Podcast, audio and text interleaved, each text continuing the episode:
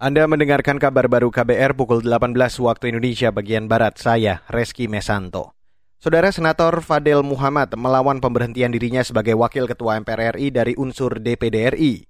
Pemberhentian itu dilakukan Ketua Dewan Perwakilan Daerah atau DPD RI Lanyala Mataliti di rapat paripurna Agustus lalu. Fadel juga melaporkan Lanyala Mataliti ke kepolisian atas dugaan perbuatan tidak menyenangkan dan pencemaran nama baik, serta melaporkan pemecatan itu ke Badan Kehormatan DPD RI. Menurutnya, alasan pemberhentian atau penggantian dirinya dari jabatan Wakil Ketua MPR RI tidak jelas. Kini, posisi pimpinan MPR RI dari unsur DPD RI digantikan Tamsil Lindrung sesuai rapat paripurna DPD 18 Agustus lalu. Beralih ke berita selanjutnya, Saudara. Pemerintah dinilai terlalu menyempelekan kasus demi kasus terkait kebocoran data pribadi masyarakat. Direktur Eksekutif SafeNet Damar Juniarto mengatakan, pemerintah juga dinilai enggan bertanggung jawab atas kasus demi kasus kebocoran data pribadi. Keengganan itu nampak jelas saat antar instansi pemerintah saling melempar tanggung jawab.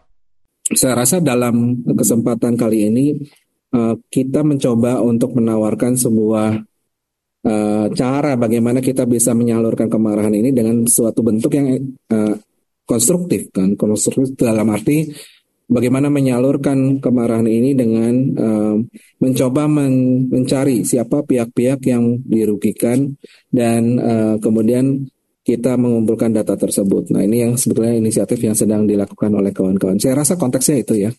Direktur Eksekutif SafeNet Damar Juniarto mengatakan semua pihak belajar dari kebocoran data pribadi yang pernah terjadi di Malaysia. Pada Oktober 2017 saat itu sebanyak 46 juta data pelanggan dari 12 provider terbukti bocor. Damar menyerukan memperketat tiga aspek, yaitu aspek keamanan, data, mitigasi, dan perlindungan data sensitif di Indonesia.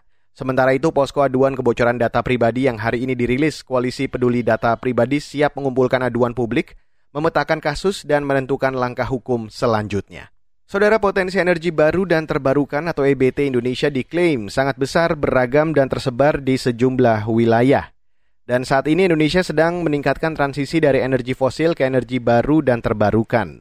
Staf ahli di Kementerian Energi dan Sumber Daya Mineral Yudo Dwinanda Priyadi menyebut, Transisi itu menjadi salah satu bukti komitmen Indonesia mewujudkan nol emisi karbon atau NZA pada 2060.